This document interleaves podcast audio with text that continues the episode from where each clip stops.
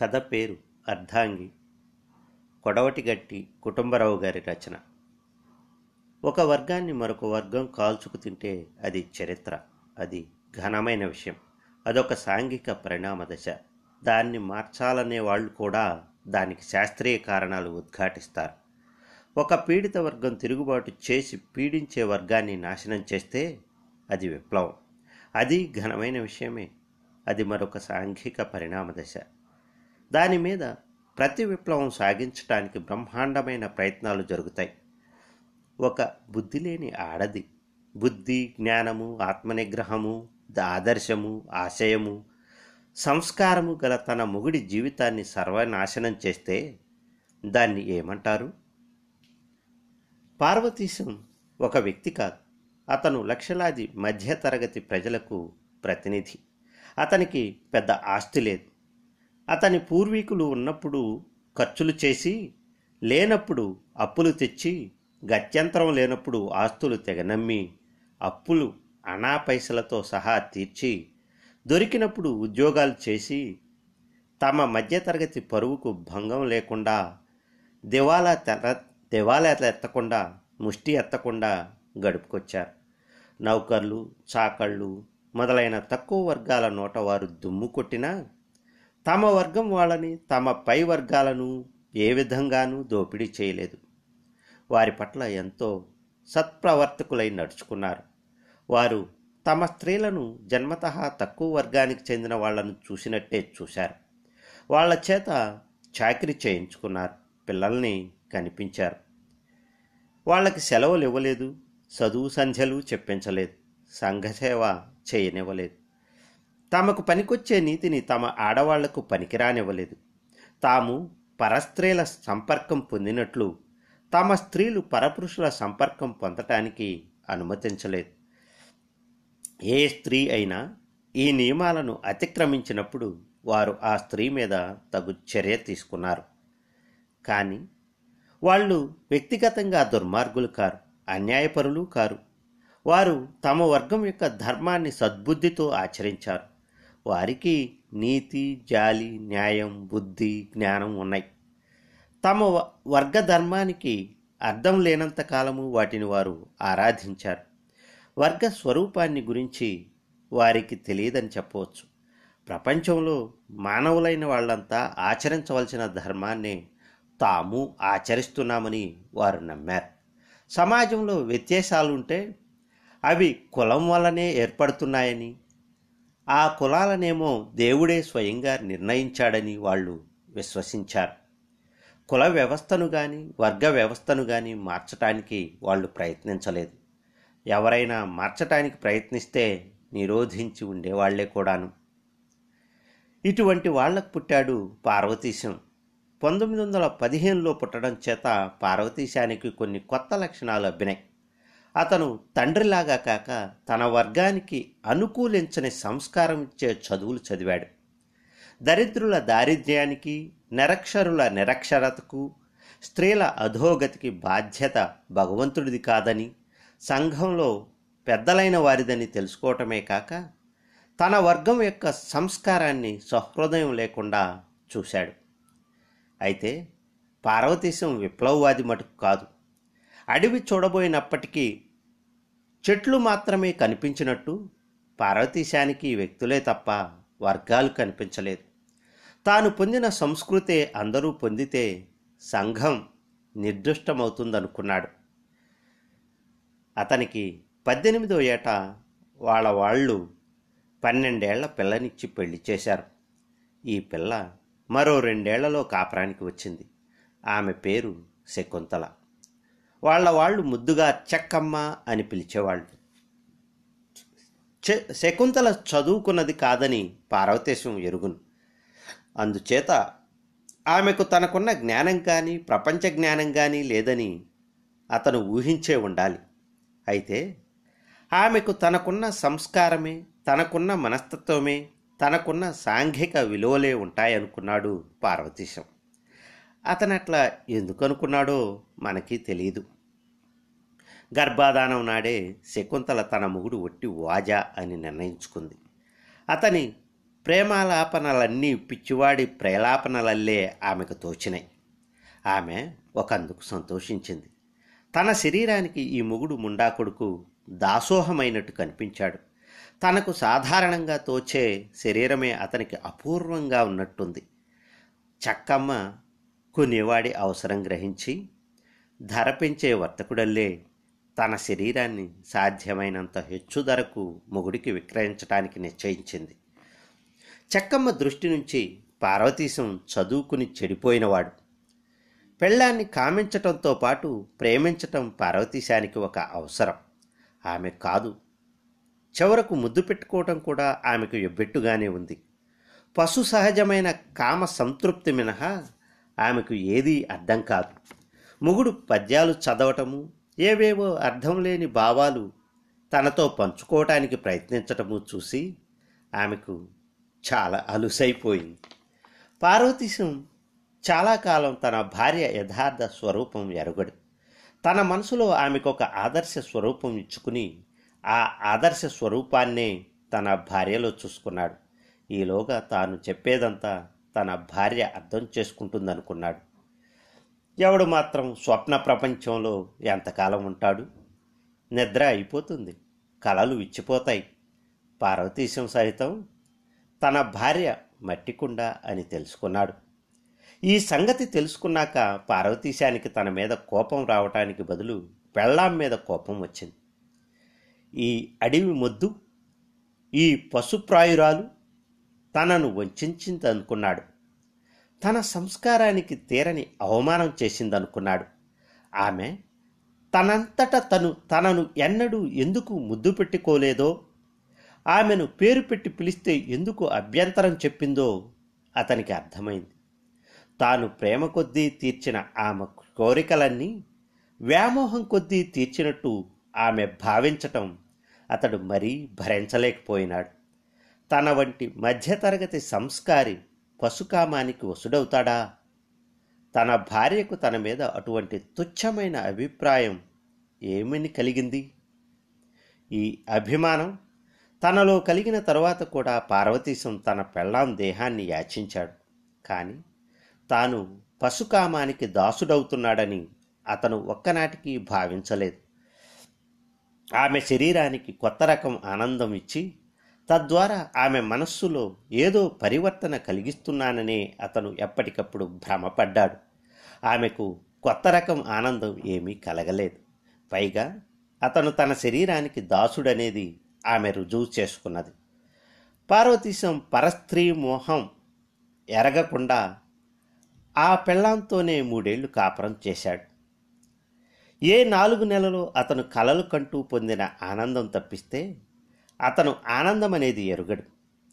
రోజులు గడిచిన కొద్దీ అతనికి పెళ్ళాం మీద సంసారం మీద శరీర సుఖం మీద సంఘం మీద సృష్టి మీద దేవుడి మీద కూడా విరక్తి కలగసాగింది.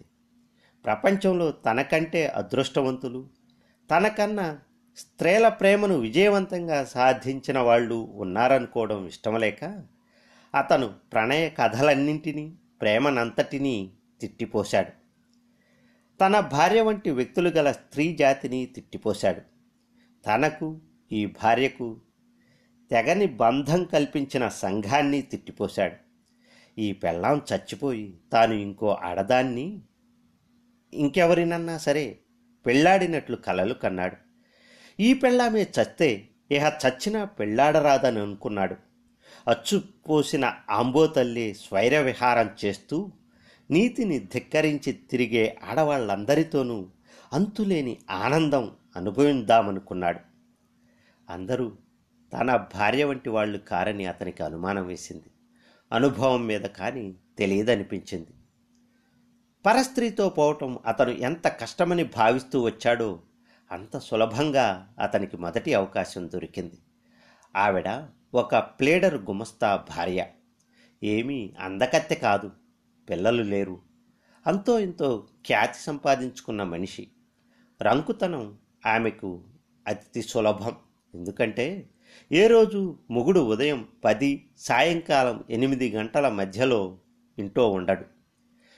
ఇంటో ఇంకెవరూ ఉండరు. ఆవిడకు పిల్లలు లేరు. ఏదో ఆపరేషన్ చేస్తే గాని పిల్లలు పుట్టరని వైద్యులు చెప్పారు. ఈ ప్లేడర్ గుమస్తా పెళ్ళాం రసికుడైన వాణ్ణి మెప్పించగలిగిది కా గలది కాదు. వెకిలి మనిషి అయితే మంచి హృదయం కలది. ఆవిడ్ని మన పార్వతీశం తన భావనా శక్తినంతా వినియోగించి ప్రేమించాడు. ఆవిడను అంత నాజూకుగా ప్రేమించిన వాళ్ళెవరూ లేరు. ఆవిడ పార్వతీశాన్ని వదలలేకపోయేది. ఒక పూట కనిపించకపోతే ఏడిచేది. పార్వతీశానికి జన్మ తరించినట్లయింది ఒక స్త్రీని ప్రేమించి ఆమె ప్రేమ పొందటం కన్నా మగవాడికి పురుషార్థం ఏమిటి? తన పెళ్ళాంతో మూడేళ్ళలో చేయలేకపోయిన పని ఈవిడతో మూడు రోజుల్లో చేశాడు. తన పెళ్ళాం మీద సాధించిన ఈ విజయం పెళ్ళానికి చెప్పుదామని అణుచుకోరాని ప్రేరణ వచ్చింది పార్వతీశానికి కానీ సంస్కారం కలిగినవాడై దాన్ని అణుచుకున్నాడు. అయినా నిజం నా దాగలేదు. తన నుంచి ఏ సుఖం కోరి తన మొగుడు తనకు దాసుడైనాడని శకుంతల ఇంతకాలము నమ్మిందో ఆ సుఖం అతనికి లభ్యమవుతున్నదని శకుంతల అతని నిర్లక్ష్యాన్ని బట్టి సులభంగా గ్రహించింది. ఎవరో చెబుతావా చస్తావా అని కూర్చున్నది. రంకు చేసి ఆడది బొంకాలి గాని మగవాడు బొంకవలసిన కర్మమేం? అబద్ధం ఆడటానికి తనకిష్టం లేనందుకు తన తాను అభినందించుకుంటూ పార్వతీశం పెళ్ళాంతో తన మొదటి ప్రణయ వృత్తాంతం చెప్పేశాడు. దానిపై శకుంతల చేసిన అల్లరి వర్ణనాతీతం. తన మాదిరిగానే పరువైన మధ్యతరగతికి చెందిన తన భార్య అంత దూరం వెళుతుందనుకోలేదు పార్వతీశం. భర్తలు ఇతర స్త్రీలతో పోయినప్పుడు మధ్యతరగతి ఆడవాళ్ళు ఏడుస్తారు. భర్తల హృదయాలు కరిగించటానికి ప్రయత్నిస్తారు. సహనం చూపిస్తారు. అవతలి ఆడదానికన్నా తానే ఎక్కువైన మనిషి అని రుజువు చేసుకోవటానికి ప్రయత్నిస్తారు. లేకపోతే ఏం జరుగుతుందో వాళ్ళకి తెలుసు. భర్తలు తమను పుట్టింటికి పంపేసి మళ్ళీ పెళ్ళి చేసుకుంటారు. అయ్యో ఇదేం పని? అనేవాళ్ళు ఉండరు కానీ శకుంతలకు ఈ భయం ఉన్నట్టు కనిపించలేదు. ఆమె మొగుణ్ణి చిన్నతనంలో కూడా పెద్దవాళ్ళు ఉపాధ్యాయులు అనని మాటలన్నీ అన్నది. ఏ జన్మలోనూ మహాపాతకం చేసుకుంటే ఇటువంటి వాళ్ళకి పెళ్ళాలవుతారన్నది పార్వతీశాన్ని కుక్క అన్నది. అతన్ని చీ అన్నది. ఇంట్లో పగిలిపోయేవన్నీ పగలగొట్టింది. చుట్టుపక్కల పది ఇళ్ళ వాళ్ళకు వినిపించేటట్టు కేకలు పెట్టింది. వింత చూడవచ్చిన వాళ్ళకు మొగుడు చేసిన పని గట్టిగా చెప్పేసింది. కొందరు ఆమె నోటి మాటలు భరించలేక అక్కడి నుంచి పారిపోయినారు. చేస్తున్న వంట పొయ్యిలో నీళ్ళు పోసేసి పోయి పడుకున్నది. పార్వతీశం నిర్ఘాంతపోయినాడు. విశ్వరూపం చూసినట్టయింది అతనికి. నలుగురిలోనూ అతనికి తీరని అవమానం అయింది తన భార్య ఎంత విడ్డూరంగా ప్రవర్తించినా అట్లా ప్రవర్తించే హక్కు ఆమెకున్నదేమో అనిపించింది అతనికి అందరినీ పంపేసి తలుపులు బిగించి భార్య దగ్గరికి వచ్చి అతడు గంభీరంగా ఆమె అభిప్రాయం తెలుసుకోవటానికి ప్రయత్నించాడు. తమ ఇద్దరి బాంధవ్యము ఏదో విధంగా ఒక పరిష్కారానికి తీసుకొద్దామని ప్రయత్నించాడు. అతను ఎంత శాంతంగా ఈ సమస్యను ఎదుర్కొనడానికి ప్రయత్నించాడో ఆమె అతనికి అంత కోపం తెప్పించింది. ఆమెతో తర్కించటం కన్నా బుద్ధి తక్కువ లేదనిపించింది. నేను మంచివాణ్ణి కాను. నీకున్న నీతి నాకు లేదు. ఆ సంగతి నువ్వు గ్రహించావు కనుక మీ పుట్టింటికి వెళ్ళిపో అన్నాడు పార్వతీశం అబ్బా ఆశే నేనంత సులభంగా పోతానా నన్ను పంపించేసి అడ్డమైన ముండల్ని ఇంట్లోనే తెచ్చి పెట్టుకుందామనా ఎట్లా పెట్టుకుంటావో చూస్తాను అన్నది చెక్కమ్మ. ఉండదలుచుకున్న దానివి సుఖంగా ఉండు. ఈ తద్దెనమేమిటి నాకు? తద్దెనం ఎందుకు తెచ్చుకున్నారు?